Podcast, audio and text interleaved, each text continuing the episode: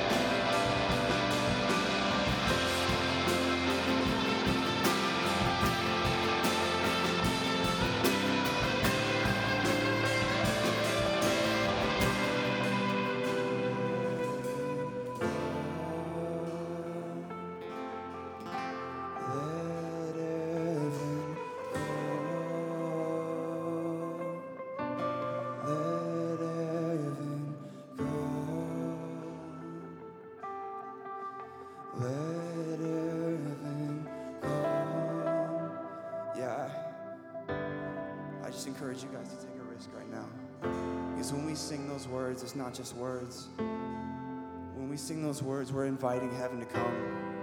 And heaven breaks through into our earth. And I just pray over us that tonight chains are going to be broken. Walls of addiction and walls of pain and depression are just going to be broken and shattered by His love. So let's just sing that one more time.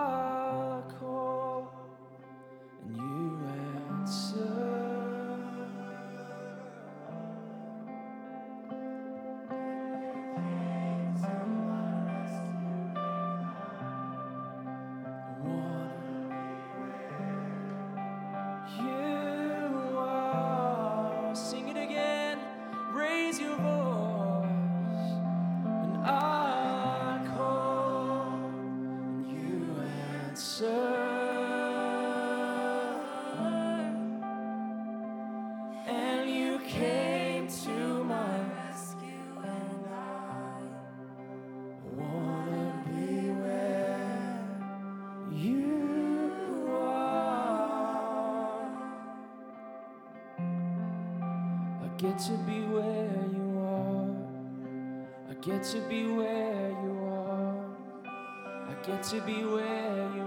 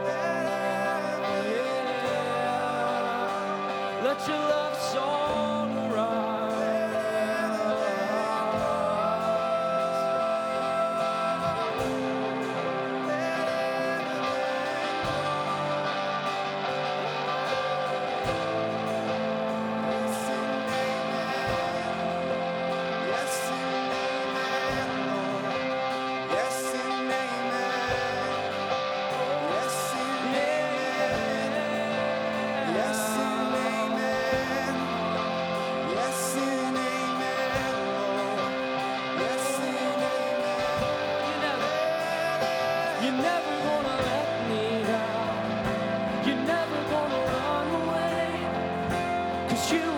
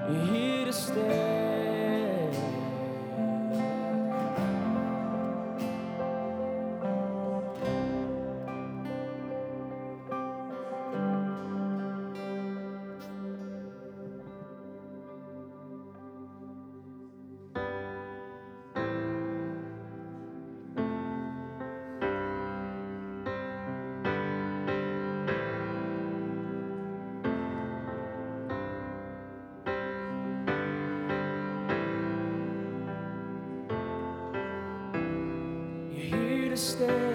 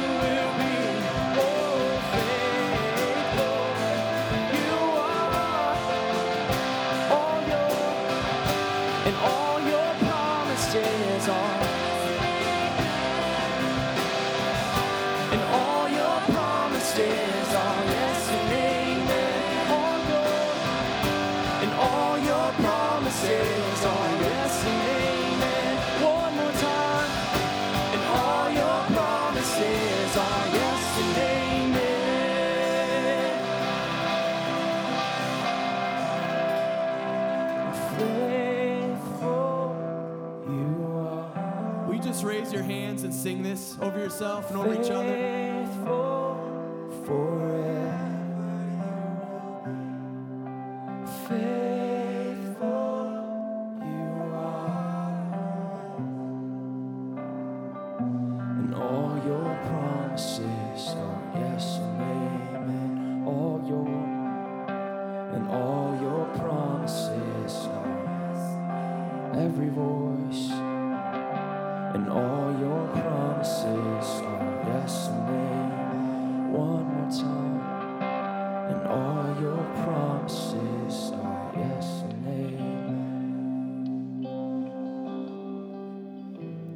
It's when the storms come and things bad happen that we need to remember God's promises. And uh, this last week, we were tested again as a family because one of our own was in a tragic accident where she was hit by a drunk driver. And Friday night, we didn't know if we were going to lose one of our sisters who's an alive leader who's been a part of this family and ministry for two years now. And I got a call from her boyfriend, uh, who I never met, at 5 in the morning on Saturday, saying, You got to call the Warriors together. We got to pray. Because our sister and our friend McKenna needs us. But it's in these times like this that we're reminded of God's faithfulness. That when He promises to never leave us, to never forsake us, no matter what's happening in our lives, it's in moments like that that we need to remember. And you know, McKenna is still alive today.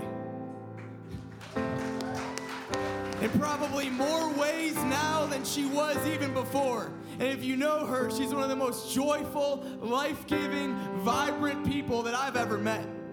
That no matter what's going on, there's joy. That she, no matter what's going on, there's a smile on her face. And as I'm sure you're going to hear in a little bit, but the doctors pronounced her a living and walking miracle. That she shouldn't have lived, but she did.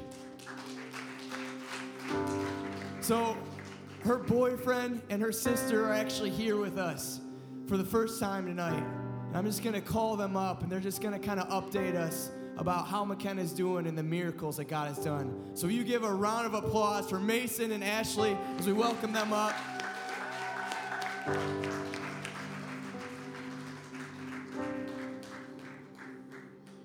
Hi. I'm Ashley. My baby sister.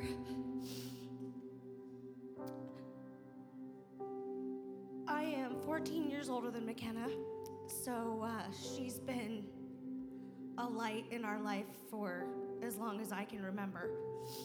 Um, and I'm just so glad that I'm here giving an update and not a eulogy. Like Ryan said, um, I was one of the last to get to the hospital, and um, it had been hours, and we still hadn't been able to see her. And um, my mother's best friend, who is McKenna's godmother, sent a text to us that said, You may not, but McKenna believes. And McKenna knows that God is with her and is going to get you guys through this. And so if you have doubt and fear don't believe yourself at this time, you need to believe in McKenna and her faith. And so we did.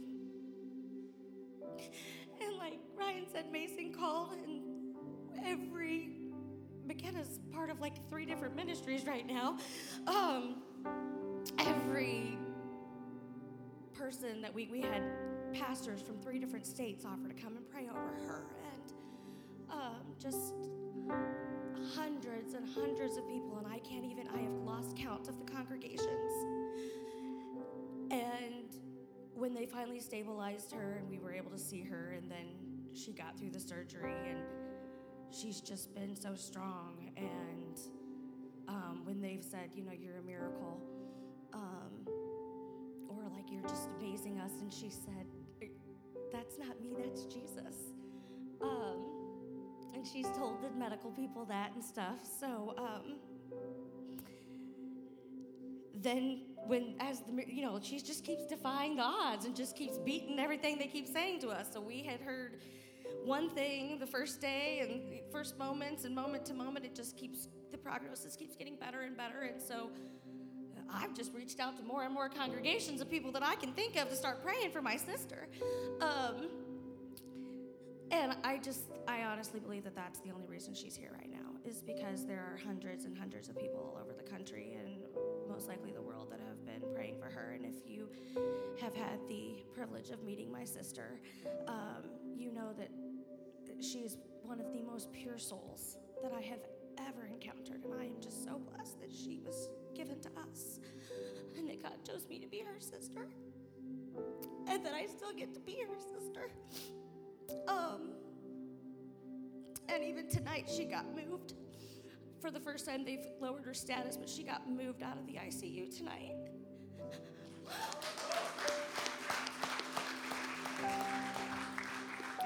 And when we walked in to the new room, and the nurse walked in, and she just said, it was, you know, they go like this and spray, and they walk in, and, and McKenna lights up and goes, Do you go to Alive? And she says, I do. And McKenna goes, So do I. I met you on. And I'm like, and I'm I'm a big person in signs, and I just looked at Mason and I said, and here's your sign. Like, you know, like, yes, we're going. Like we had said we were going, but if we had any doubts that we needed to stay with her, um, because there had just been changes and things that we were trying to support her, I just said, and we're going to a lot. So um, she is very, very anxious to get back to her typical life. Um, I think her will and determination has been what is keeping her moving besides her faith.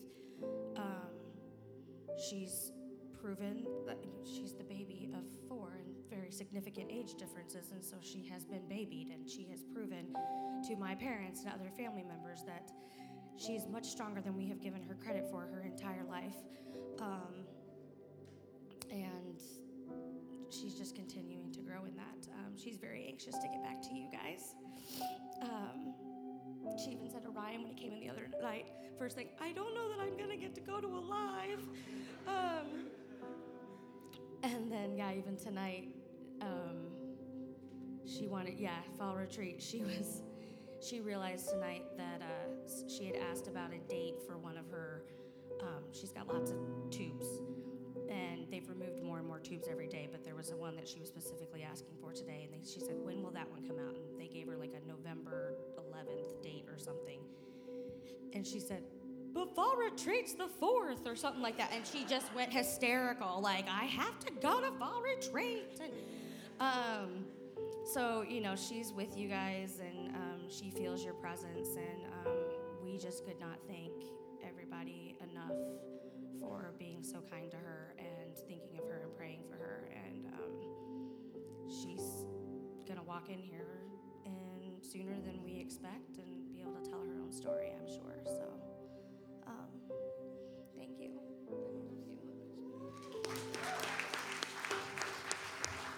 So this is Mason. Um, is your mic on, dude? Yeah. Yeah, yeah. There you go. It is. And um, you know, it was really cool. I, I feel like I'm part of McKenna's family. I, well, I always was in Christ, but I feel like I've known this guy forever now, Yeah, and just her family. And and you know, I was talking to her mom, and um, McKenna's birthday is coming up actually this Sunday.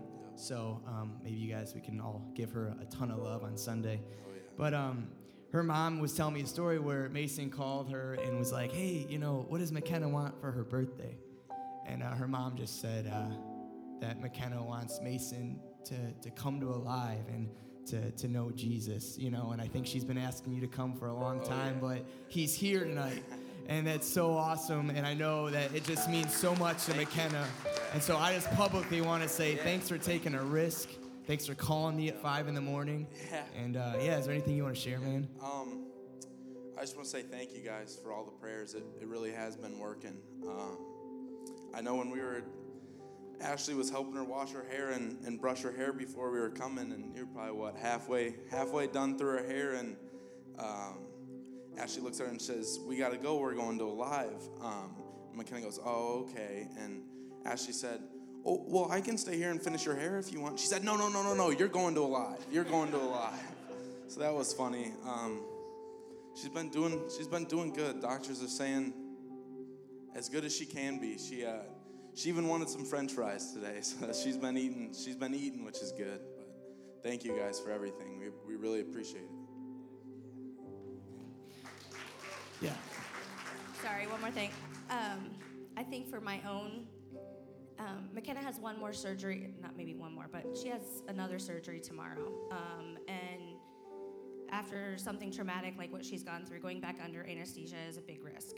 And I think that that's where kind of our heart is as a family is that she's made all these gains and we really just don't want you know any setbacks from some minor surgery. Well anyway anyway i don't know how you categorize everything that she's gone through through this but um, so that's tomorrow morning very early she'll be having surgery. So if um, when you're thinking of her and praying for her if you could say extra prayers about that surgery um, we would really appreciate it Well, actually, we just want to take the next minute or so, and if you're comfortable, just find someone next to you. And if you could just pray for McKenna right now, we could pray for the surgery tomorrow.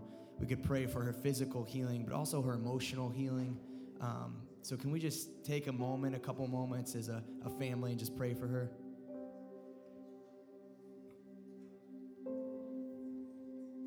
I'll start us off, and then you guys can just pray your own words if you want. God, I just thank you so much for our sister McKenna. I thank you, God, that you were with her Friday night and that you are with her now. And God, I thank you, Father, for your healing power, that she is a walking miracle, God. And the God of miracles lives inside of her. So, God, we pray right now for her surgery tomorrow, God, that it would go so smooth and so good, and, and that she would come out of it even better than she is now. So, God, we just pray for your peace and your presence to be with Ashley, to be with Mason, to be with her mom and her dad, and most of all, our sister who we love, McKenna. God, we pray that she knows how loved that she is by us and most of all by you. And God, we even pray that through this next song, that we would just dedicate this song for her. And that as we sing, we sing for you and we sing for her. And we even pray that as she's in the hospital room right now, God, she would feel our prayers. She would feel us singing for her. That she is alive because you are alive. So we pray for her, God. In every way, you know she needs it. That you are the God of miracles and that you are the God of hope, and that you are with our sister. In Jesus' name we pray. Amen. So, McKenna, we just say in the spirit, the song is dedicated to you. And we sing to God and we sing for you. In Jesus' name we pray. Amen. Thanks, everyone. Let's sing this out for McKenna. Let's pray for her thousand times I fail, still your mercy remains. And should I stumble again, I'm caught in your grace everlasting. Your light will shine when all else fades, never ending. Your glory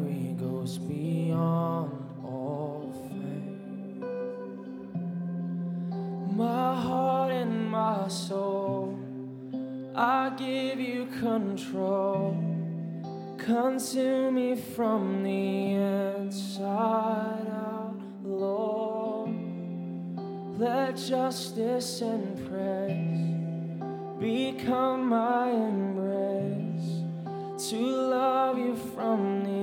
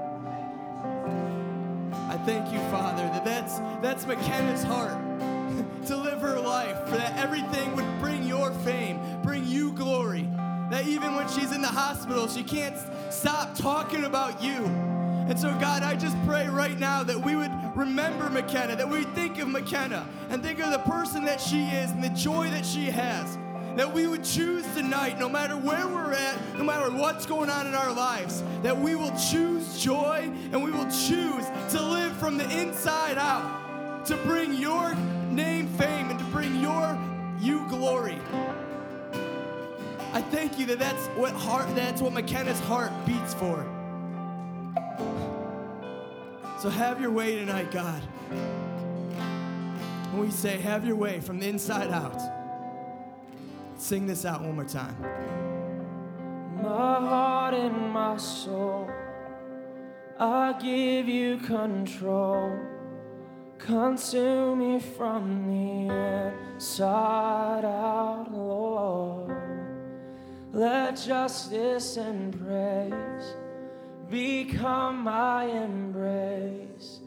To love you from the inside, sing it again.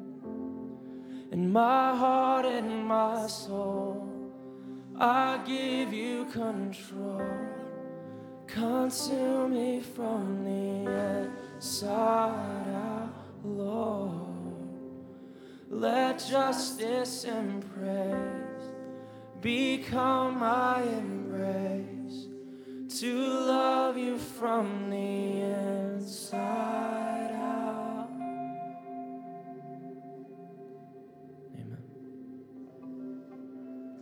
Thank you, Jesus. You guys can have a seat. Could we give the worship band a round of applause, please? And thank you, guys. Oh, man. Kind of like don't know how I give a sermon after that. I'm going to try because we got someone really cool coming up to speak with me, and that's a real reason everyone's here, right? Well, hey guys, my name is Ryan. Thank you so much for coming out tonight. I'm the college pastor of Alive. I see a couple new faces, so thank you for always having the courage to check out a new place. Uh, we did an awesome outreach at the Ike yesterday and connected with a lot of students. So um, if you are one of those students, please come and say hi after service. We are in a series uh, called The Real Stuff, as Mark talked about during announcements. And in this series, we're actually looking at questions that students, our students handpicked and said this would be something we were interested to learn about. And so we're looking at kind of hard questions that isn't really defined uh, or, or clearly said in the Bible. And one of the questions we're looking at tonight is why is self esteem or self worth so important? Last week, Brett and I shared about, well, why is intimacy so, so, intimacy so important? Intimacy with God, intimacy with myself, ourselves, and intimacy with each other. And tonight we want to look at our self-worth. And it's so it's so tied along and, and close knit to intimacy. And if you ask yourself, well, what is your self-worth? And where does your self-worth come from? And you might might think of, well, my self-worth comes from my identity. And we've talked a lot about identity, right? But if your identity is knit to something, then I think your self worth is knit to something. Growing up, I, I loved to play sports. My identity was an athlete. So if I was a good athlete, that's where my worth was. I remember I uh, one one year I grew up playing soccer. Yes, that was my life before football, and um, I played soccer for eight years, and uh, I was pretty good at it. And uh, I remember one one year my dad my dad didn't come to a ton of games, but he, he, he started coming to some of my games and i remember he challenged me. He said, I, I, he said ryan i bet you you can't score 12 goals this season. And i remember what? I, dad i can score 12 goals you know? And he bet me. He's like all right if you score 12 goals this season i'll give you like 20 bucks. You know as a little kid that sounds so much right and um, I remember that, I remember when I scored that 12th goal, and I did do it. And I remember looking at him and saying, Dad, I did this. And part of me was so excited, but part of me was so mad because I didn't feel like he believed in me.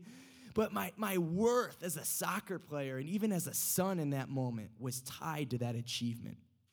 And it felt so good in that moment, right? But also at times in my life when I didn't achieve or I didn't succeed at things that I thought my worth was tied to I was devastated. So I want to ask you guys tonight what is your self worth? Why is that important? And how does that impact your life? Because that's what we're going to look at. Um, I think Jesus has some things to say about this. I actually want to start off just with Colossians 3 1. It says this. Since then, you have been raised with Christ, so set your hearts on things above where Christ is seated at the right hand of God. I don't know about you, but when my self worth is tested, and again, this isn't my identity if I if I know who I am, but my self-worth, if say say if my identity is set as a good speaker, well then my worth is determined by what you guys think of me as a speaker. So when that's tested, when there's adversity, what do I set my eyes onto? Who, who, do I rem, who, do, who do I let define my identity? And who I let defines my identity will help define my worth in life. So I want to ask you who defines your identity? Because I believe who defines your identity defines your worth. Just think about that for a second. Really, practically, in your life, who defines you? Does doing well in school define you? Does doing well in your job define you? Does the amount of money define you? Does the, the sport you play, the girlfriend or boyfriend you have, the car you drive, the way you look, what truly defines you? I believe that's a, an important question and a key that God wants to open our eyes to tonight. Because what defines us is linked to what we believe we're worth. Think about that for a second. There's a story where the good this story uh, about the good Samaritan. Has you guys ever heard that story? No, have you heard that story before? Yeah. he's like, don't. He's like, don't say my name again. he's like, I thought I sat, sat far enough in the back. There's a story about the good Samaritan where this guy. Um, so this guy is on the side of the road and he got robbed by some robbers. He got jumped. He got beat up. And there's a priest that walks by. And you would think the priest would stop to help him, and the priest just kept walking by. There was another person who worked at the temple, who was a, a, book collector in the temple, that you would think they would stop and help this person, but yet they didn't. But then there was a Samaritan, and a Samaritan who didn't associate with Jews, the least the person that would you at least expect to stop, and yet he stopped. And listen to what listen to what it says. Then a despised Samaritan came along. A despised Samaritan a despised Samaritan came along, and when he saw the man, he felt compassion for him. Going over to him, the Samaritan smoothed the wounds with olive oil and wine and bandaged them. Then he put the man on his own donkey and took him to an inn where he took care of him. And I just wonder in that moment, what was the Samaritan thinking? Why does it say a despised Samaritan? Have you ever felt despised? What if that was the worth that you thought you had in your head? I've never been called despised. Have you? Have you, Adam? You ever been called despised? No? I hope not. But, but I, that, that, just caught my eye. A despised Samaritan. And I wonder, I, I had this question. So I think there's two sides of the coin. One is, was this person despised? Was he not liked? Was he made fun of? Had he himself been jumped and been beat up before? Does he know what that pain is like? So, is that what made him go help someone that he shouldn't have kind of helped by, society, by, what, by what society said? What made him risk that? Risk what other people thought of him? Risk maybe getting hit, jumped himself? Was it that compassion? and that mercy because him knowing that pain was that his worth? Did he walk and live in society being known as despised, being known as an outcast? And was that where that compassion and mercy was birthed to help this guy? Or did he know who, what he was worth? Did he know who he was? And he saw someone hurting in a time of need. And because he knew who he was and knew what he was worth, that made him take a risk and go help someone. Picture this, guys. You're driving along the road on the highway and you see someone It's late at night. You see someone on the road hurting. You don't know. What would you do? I don't know if I would stop, if I'm being honest. Miranda, would you stop? Yeah, amen. You're better than me. I hope I would stop. But think about that. Think about you, you know, maybe, I mean, helping someone that you're not meant to help. I believe if you knew who you were, and we know who we are, and we know what we're worth, then we're going to give that away to other people. We can't give people what we ourselves don't have. So I ask you, if self worth is important, if you bought into this and you believe this, how do you take care of yourself? And do you take care of yourself? Well, what do you, you're maybe you're thinking, well, why would I take care of myself? I'm not meant to do that. I would disagree. Check this verse out. In Matthew 22, um, one of the one of the people asked Jesus, Jesus, uh, what is the most important law that, that we have? It says this, teacher, which is the greatest commandment in the law? Jesus replied, Love the Lord your God with all of your heart, with all of your soul, and with all of your mind. This is the first and greatest commandment. And the second is this love your neighbor as yourself. All the law and prophets hang on these two commandments. And so I want to ask you if we don't believe that we're worth much deep down, are we going to be able to love people very well? Think about that for a second. I don't know about you, but it's actually easier for me to help people and do things for other people and not believe that for myself. I was kind of trying to be funny. I hope I would help the guy, right? I hope I that that's the type of person that I am. But when I look into other people and look and believe in the truth and love of God over their lives, sometimes that's hard for me to look in the mirror and believe that for myself. And I wonder, why does Jesus say, love your God with all of your heart, strength, soul, and mind, and then love your neighbor as yourself? Why didn't he just say, love your neighbor? Love your neighbor with the love of God. But he says, love your neighbor as yourself. And I don't know about you, but sometimes I don't love myself very well. It's easier for me to take care of other people and help other people, and some not, sometimes not take care of myself feed my own soul, do things that I know God wants me to do for me. Can anyone relate to that? You know, me and my buddy um, Arnie, he's here. Where you at? You here, Arnie? Somewhere? There you are. What's up, dude? um, man, we work out together, and I love working out with this guy. And uh, we, we just, we, we always pray before we work out. We end our, our prayers, um, our workouts and prayers. Ryan Jackson's here somewhere. We do that too. What's up, Ryan? And um, man, I remember I was talking with Arnie one day, and I just had this thought because I used to work out um, back in the day because I had so much insecurity in my life. I had so much insecurity in my heart, and I didn't think I was good enough and fit enough, and I was always striving to get better because I didn't believe I was worth anything.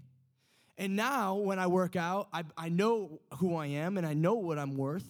And, and I always start my workouts to say, Lord, I ask you to bless this workout. I pray that you speak to us, inspire us as we're working out. And God, you know we want to be fit and look good. But so I pray you can help us do that. But most of all, I pray you use this workout for us to grow closer to you.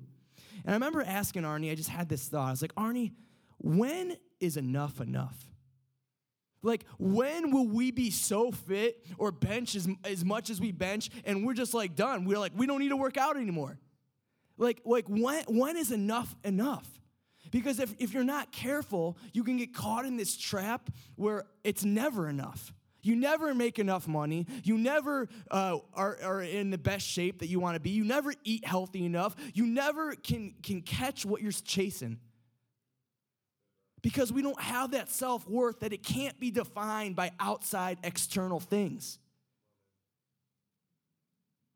But when we get to that place that we know what we're worth, maybe some of you are like, "Well, I'm not there. I know I'm a, I know this is the temple of God. I know I've been given gifts. I know I'm a son and a daughter. And because I'm a son and a daughter, I'm an heir. And because uh, Jesus has living water in him, I have that living water that I live in the light of life with Christ."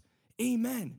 So we're called to steward those things, right? In everything we do, making money, to working out, to reading scripture, we do for the glory of God. Because we know who we are, we know what we're worth. And because we know what we're worth, we want to be the best that we can be, right? I believe that's a good place.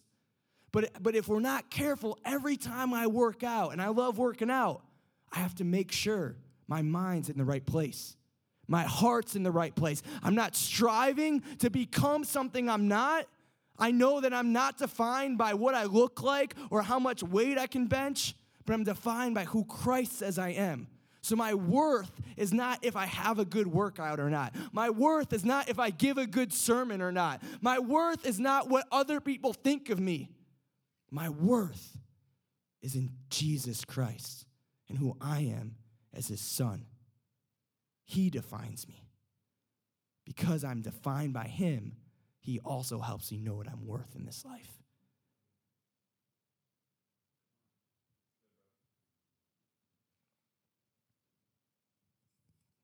Awkward silences are hard. so I want to end with this story.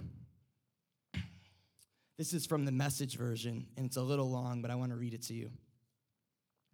A woman, again, a Samaritan woman, came to draw water, and Jesus said, Would you give me a drink of water? His disciples had gone to the village uh, to buy food for lunch. The Samaritan woman, taken aback, asked, how come you, a Jew, are asking me, a Samaritan woman, for a drink?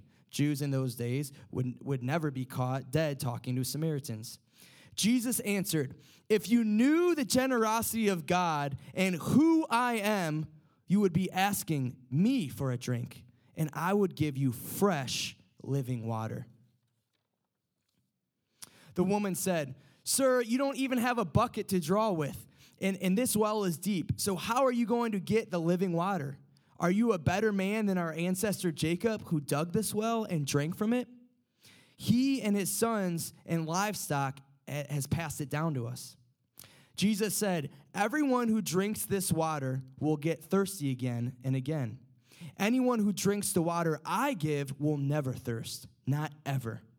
The water I give will be like an artesian spring within, gushing fountains of endless life. The woman said, Sir, give me this water so I won't ever again get thirsty. I, I, I won't ever ha- have had to come back. I won't ever have to come back to this well again. He said, Go call your husband and then come back. I, I have no husband, she said. That's nicely put. I have no husband. In fact, you've had five husbands, and the man you are living with right now isn't even your husband. You spoke the truth there, sure enough. Oh, so you're a prophet? Well, tell me this. Our ancestors worship God at this mountain, but the Jews insist that Jerusalem is the only place for worship, right? Believe me, woman, the time is coming when you Samaritans will worship the Father neither here nor at this mountain, nor in Jerusalem. Your, your worship, you worship guessing in the dark. We Jews worship in the clear light of day. God's way of salvation is made available through the Jews. But the time is coming. It has, in fact, come when what, what, when what you're called will not matter and where you go to worship will not matter. And here it is, guys. He says this It's who you are and the way you live that count before God. It's who you are and the way that you live that count before God. Your worship must engage your spirit in the pursuit of truth. That's the kind of people the Father is out looking for those who are simply and honestly themselves before Him in their worship. God is sheer being itself, spirit. Those who worship Him must do it out of their very being, their spirits, their true selves in adoration. The woman said, I don't know about that, but what I do know is that the Messiah is coming, and when he arrives, we'll get the whole and true story. Jesus said, I am he. You don't have to wait any longer or look any further. Wow. I know that's a lot of scripture, and I felt like I was supposed to read that, but these are the three things I want you to think about from that. Jesus answered, if you knew the generosity of God and who I am, you would not be asking, or you would be asking for a drink, and I would give you fresh and living water. Jesus knew who he was. And because he knew who he was, he knew what he could give others. He knew what he was worth in this life and what he could do with this life. He knew who he was.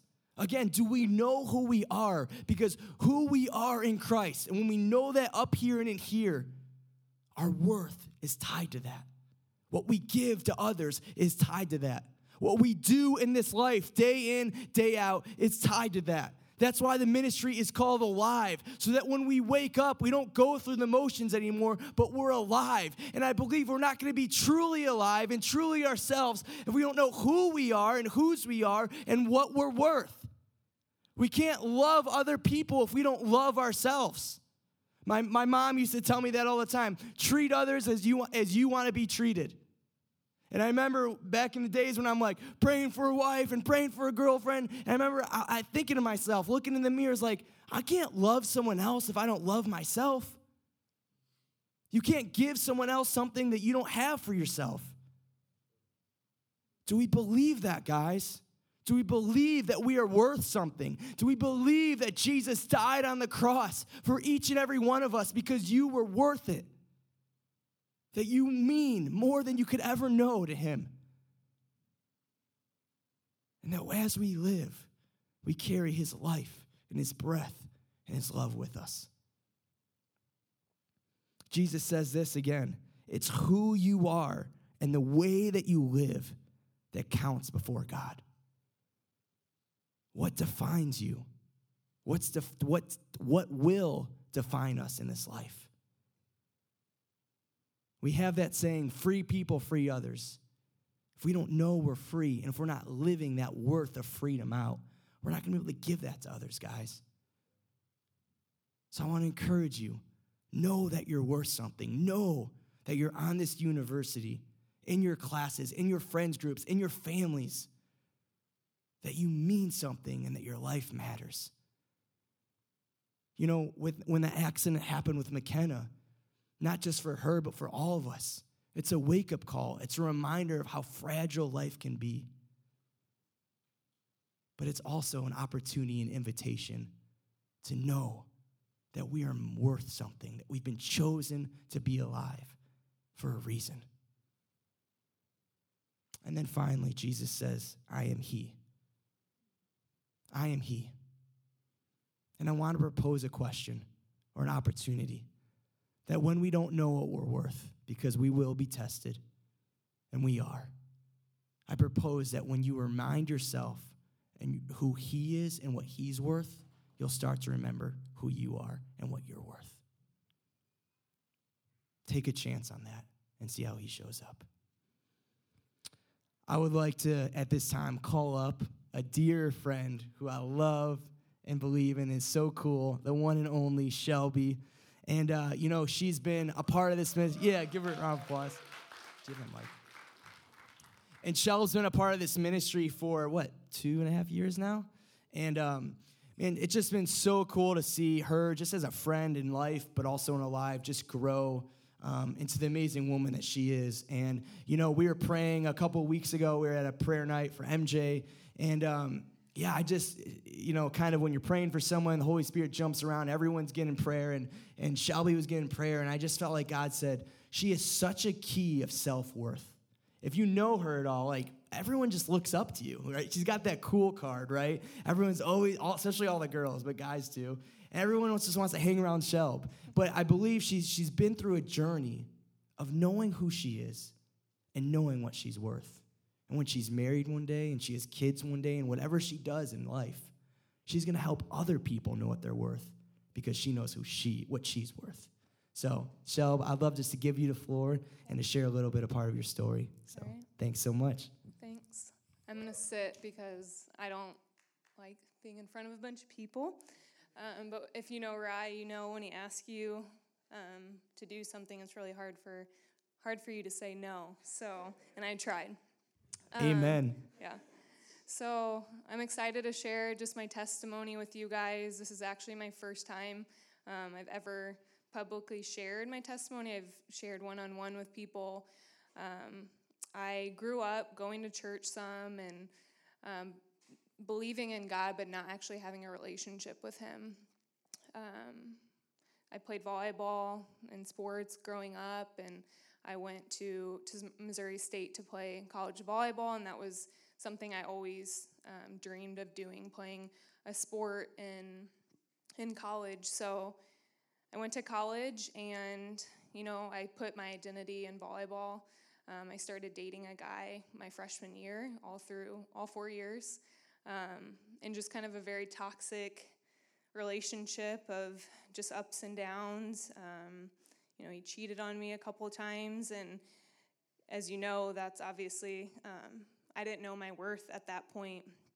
Um, I went out and I partied, and so I pretty much lived the, you know, the college scene that everyone thinks about. Um, but I actually, through that time, I was so up and down. And I think Ryan said about identity if you know who you are, your self worth is going to be there. If you know who you are in Christ. Um, so I found myself not knowing who, not knowing Jesus, not having a relationship, and you know things were good. I would have high points, and obviously, you know, college was fun. Um, playing volleyball was fun. Um, but I really was just kind of on a roller coaster of emotions. Um, when me and my boyfriend were were bad, I was bad. Um, I didn't know, I didn't know who I was, and so all four years I just lived in this very, um, yeah, just up and down roller coaster of kind of letting people define who I was. Um, so yeah, so four, four years ago, it was actually June of two, 2013. I kind of hit a point of being rock bottom emotionally. I, um, my boyfriend and I broke up finally. He um, was with someone else. Um, and then I was done playing volleyball and something I put my identity into. And then I, I was out in the real world trying to find a job. And um, so all those things, pretty much everything I was putting my identity in, was taken away um, all coming to just like an end. So I was I was a little bit lost, but I also it was the best time of my life. God um, just showed up. He showed me where He was pursuing me all those four years. He um, just redeemed um, my past and um, just set me free. I began a relationship with Jesus, and it was a transformation over six months, and I've been on a journey um, of just knowing my worth um, in Christ.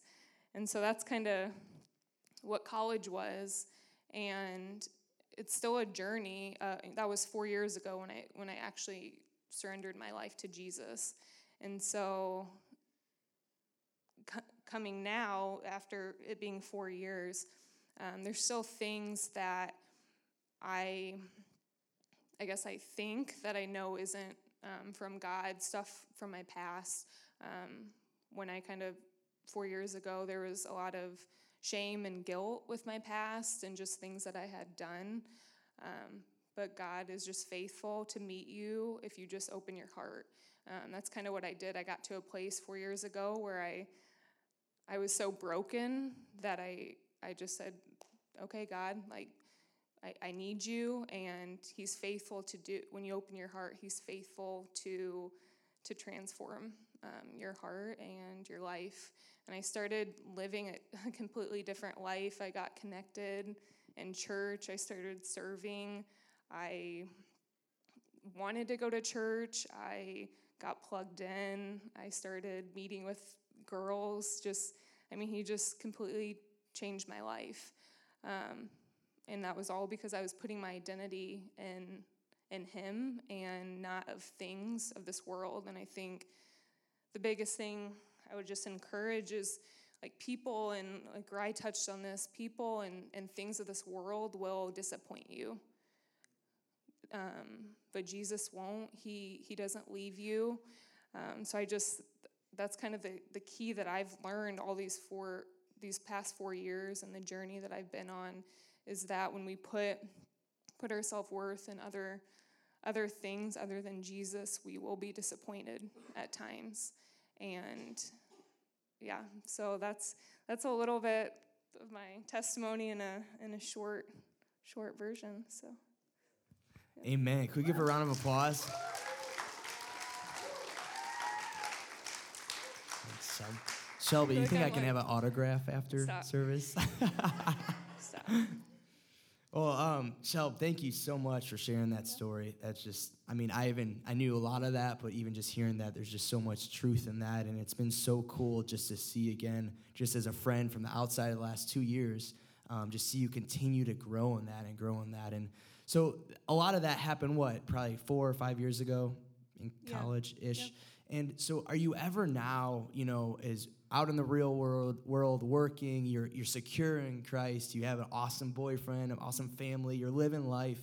Are you ever tested again in that or like do things ever happen where your self-worth or that identity kind of gets tested again?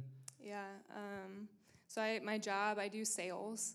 Um, so even just with with my job and just going to work every day, and I um, sell volleyball equipment, so it's it's very fitting. But um, there's times where I don't feel as confident. Um, I'm just not feeling it. But I mean, God just uh, looking back to Him and just you know taking that feeling to Him and just saying, God, I I'm not feeling too confident right now, but you know, I know I'm confident in you.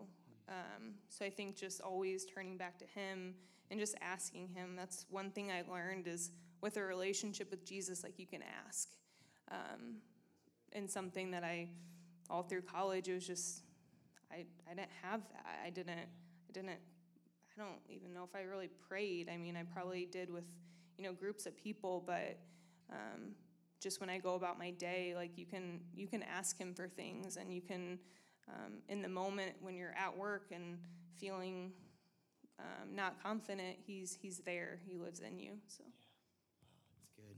So, would you say uh, one of the best ways to maybe practice that is just talking to him and asking? And it's not just going to church or reading your Bible or coming to Alive, but it's like a living relationship with him. yeah. I- Is there anything you do to really like center you or bring you back to that place, you know, that helps in kind of those times? Yeah, I uh, I think just just stopping myself and kind of getting my I guess my heart in a better place because I think sometimes when we when we're he- hearing lies from the enemy, sometimes if we don't stop ourselves to kind of reflect on um, is this producing a good good emotion in me? Is this bringing me joy? Is this bringing me peace? And if it's not, it's not of God. Um, so I try to be pretty real with myself. I'm a practical practical person, so I kind of stop and say, I've just I've been thinking about this for an hour, and it's not producing anything good. You know, I'm not going to agree with this lie that's coming in. Obviously, it's not like a oh I feel I feel great now that I have spoken that truth out, but I think it's not not agreeing with the lie that's come. So. That's good. So, Shell, you you live this thing, you believe this thing, and again, I've seen this in your life, and I really feel like the Lord said, like you just have a key, like we all have different keys and gifts to kind of unlock people and set people free and inspire people. Um, what is one way, even like for your own kids one day, or you know the girls in Alive and friends, and even in your relationship with Kyle, like what's one way that you proactively like do this for other people? You know, because I feel like that's something you like you feel passionate about inside. How I like get Yeah. be, yeah. Yeah, like you talk to them and help them know, like, like you've done this to me. That like you help me know that my worth isn't isn't like how many people come to Alive, or you know, you help me, you, you challenge me and inspire me in that. And I see you do that with so many girls and so many people in your life. Yeah. I guess is do you have any practical advice for how some students could could help walk that out? Yeah, um, one thing that I, when I was kind of praying about this, I really felt like a lot of times the enemy doesn't doesn't want us to talk to other people about this. I don't know if you guys have ever laid in bed and thought a negative thought about yourself and just replay it over and over. And I think, you know, we have people in our lives that can speak truth to us and not being just being vulnerable. I have a hard time with that sometimes because I feel like I always want to be strong, but you know, going to a friend and opening your heart up to them, that's going to speak truth. Because sometimes I think we can keep to ourselves, and that's what the enemy wants. He wants us to to stay in that place and repeat it over and over and over.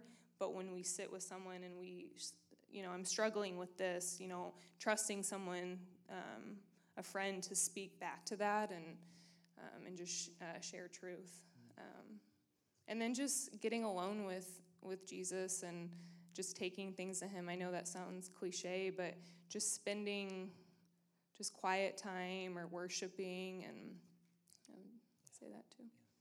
The truth sets us free, and sometimes God gives us that truth not just through the Bible, but through our friends, our family, and also ourselves. Yeah. yeah.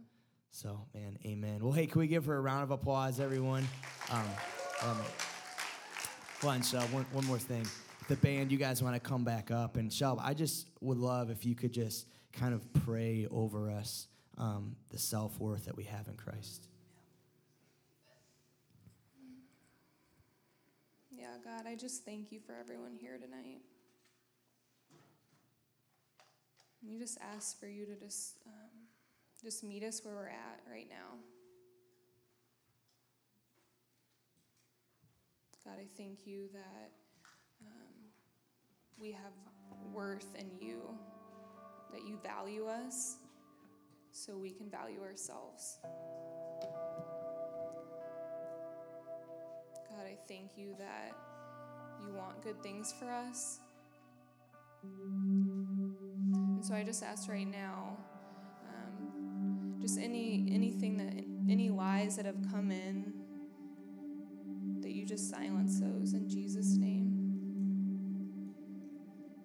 Would know our worth, and just as we're worshiping, that you would just break off chains. Just anything that's not of you, God, break it off right now. We love you, Jesus, and we're here for you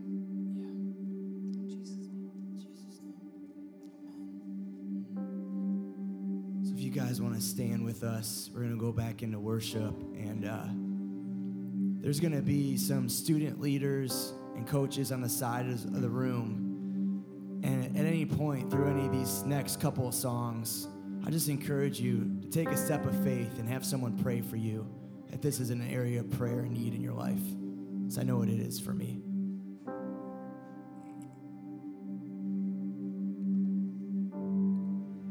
Worthy of every song we could ever sing.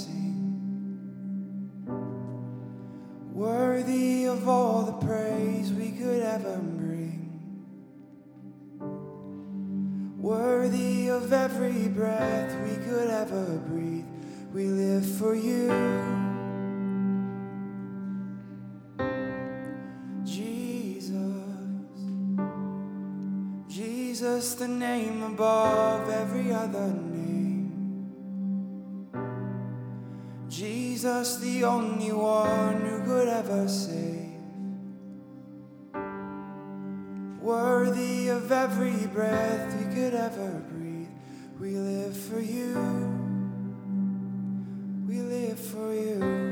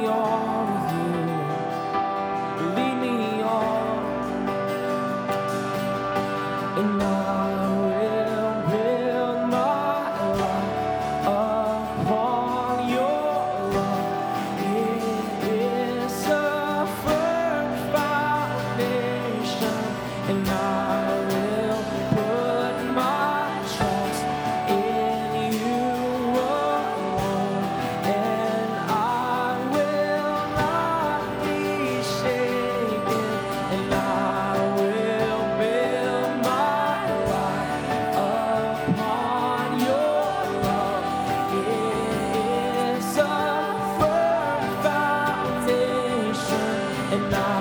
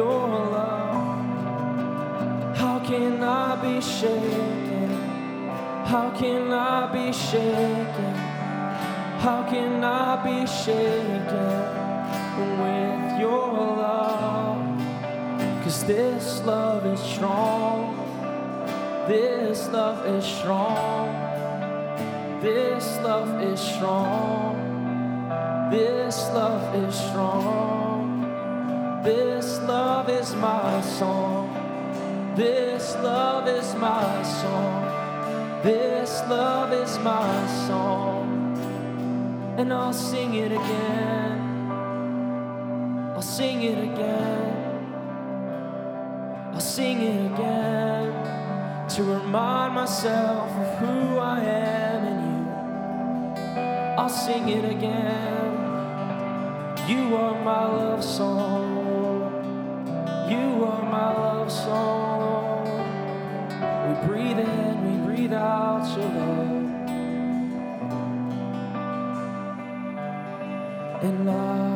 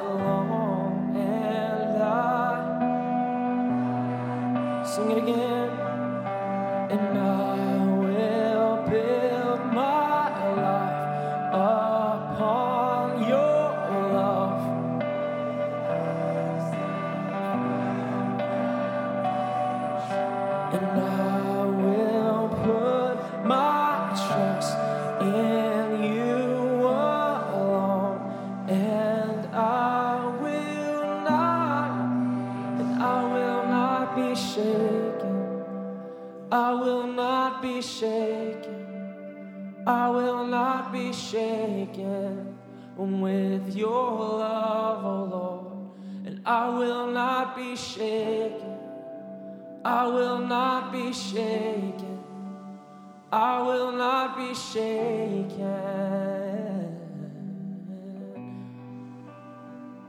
We can feel your love.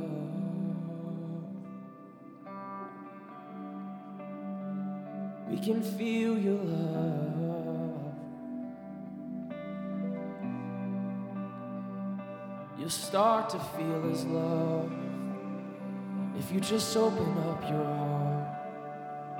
You'll feel his love for you. We were created to be loved. We receive your love.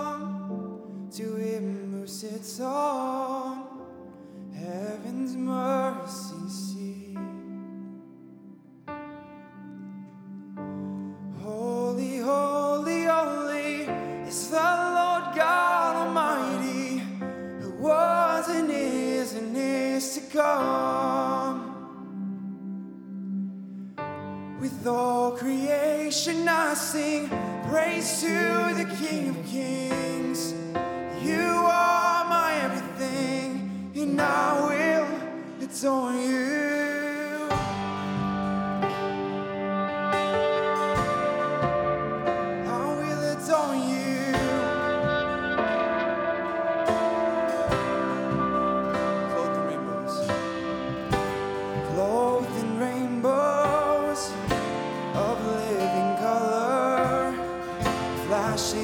I need.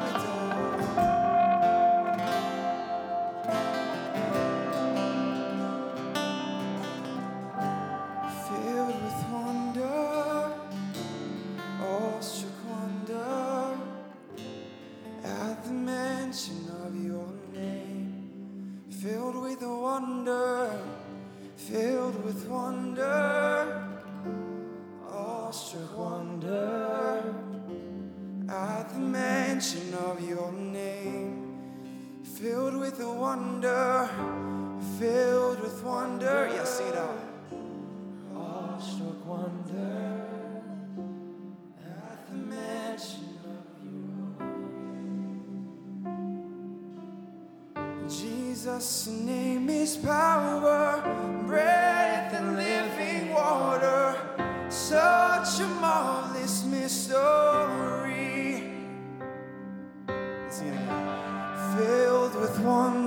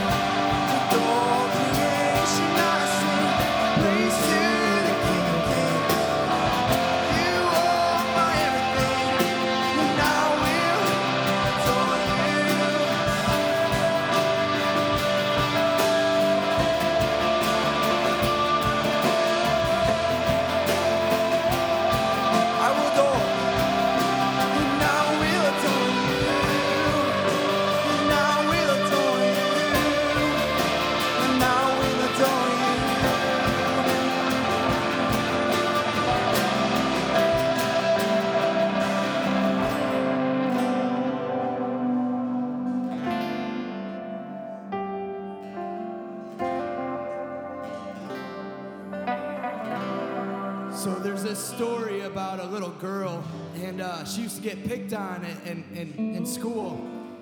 And uh, this one bully came up to her one day and said, Hey, you're fat and you're ugly. And you know, she used to cry and she used to let this get in her head, but one day, one day something changed. And she looked at him and said, No, I'm not. And she had this fierceness in her eyes, and he said, How do you know?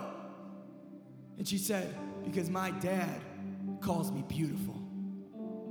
My dad calls me beautiful, and every night before I go to bed, he looks me in the eye and he says the truth of my true inner beauty. And that true inner beauty comes out exterior no matter what we look like. And he says, and she said, I believe my dad over you. So, God, I pray right now in these areas of self worth that we're all attacked on. Right after I got done preaching, I, I'm on the side just feeling down and sad like my message sucked. Just being real. We're, we're all attacked in this area, guys. But when we're attacked, let us press in and say, Lord, what is your truth? Because what does Scripture say? The truth will set us free. What did Shelby say? She asked God for His truth. The truth sets her free. He says who we are, He says the truth. And often the areas that we're attacked, it's because the enemy knows he's scared. He doesn't want us to know the truth. It's almost like opposite day, whatever you're attacked in, just start believing the opposite of that. Because it's a truth that sets us free. So in this last song, ask him the truth about your life. In those areas of insecurity, ask him what his truth is and what your truth is.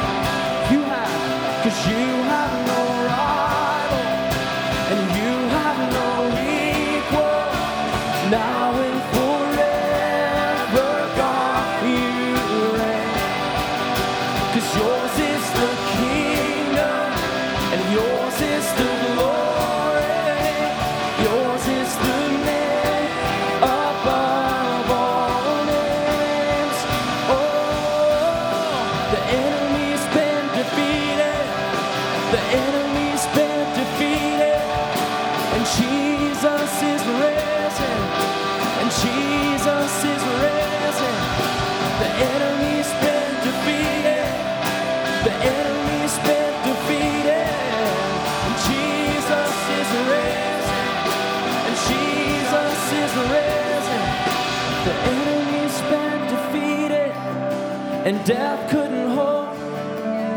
We're gonna lift our voice and make your praises. The enemy been defeated, and death couldn't hold you down. We're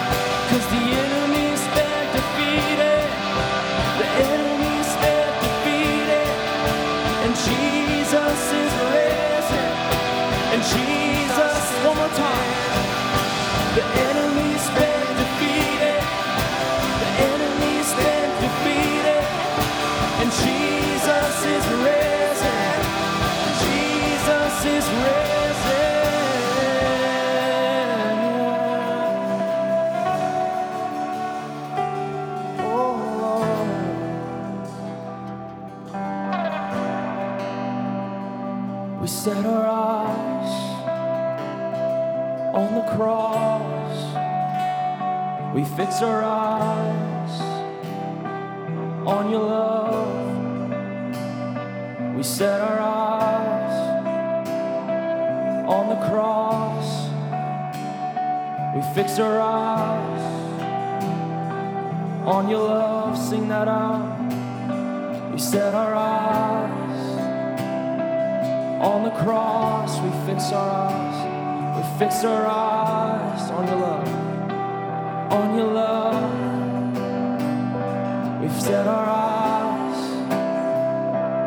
on the cross. We fix our eyes on your love. We set our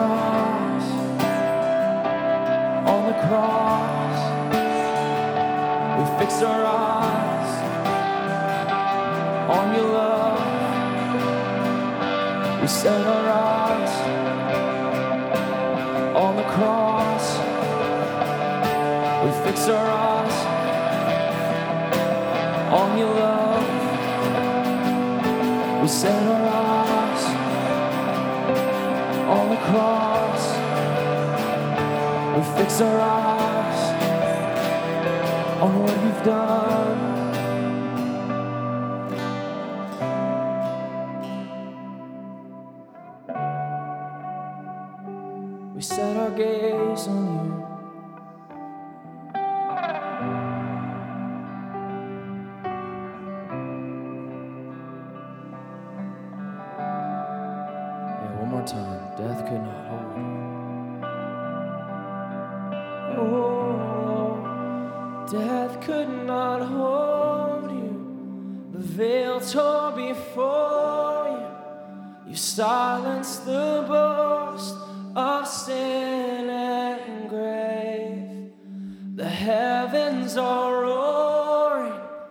the prayer.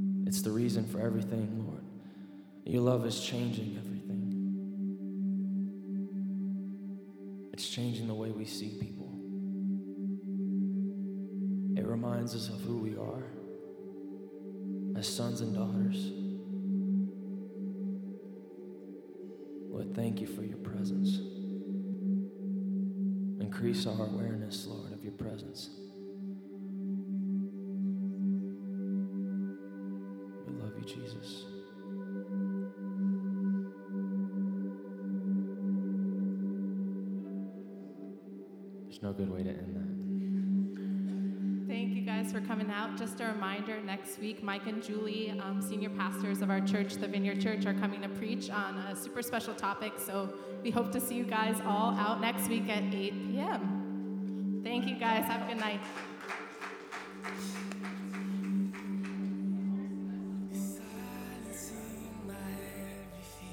Silencing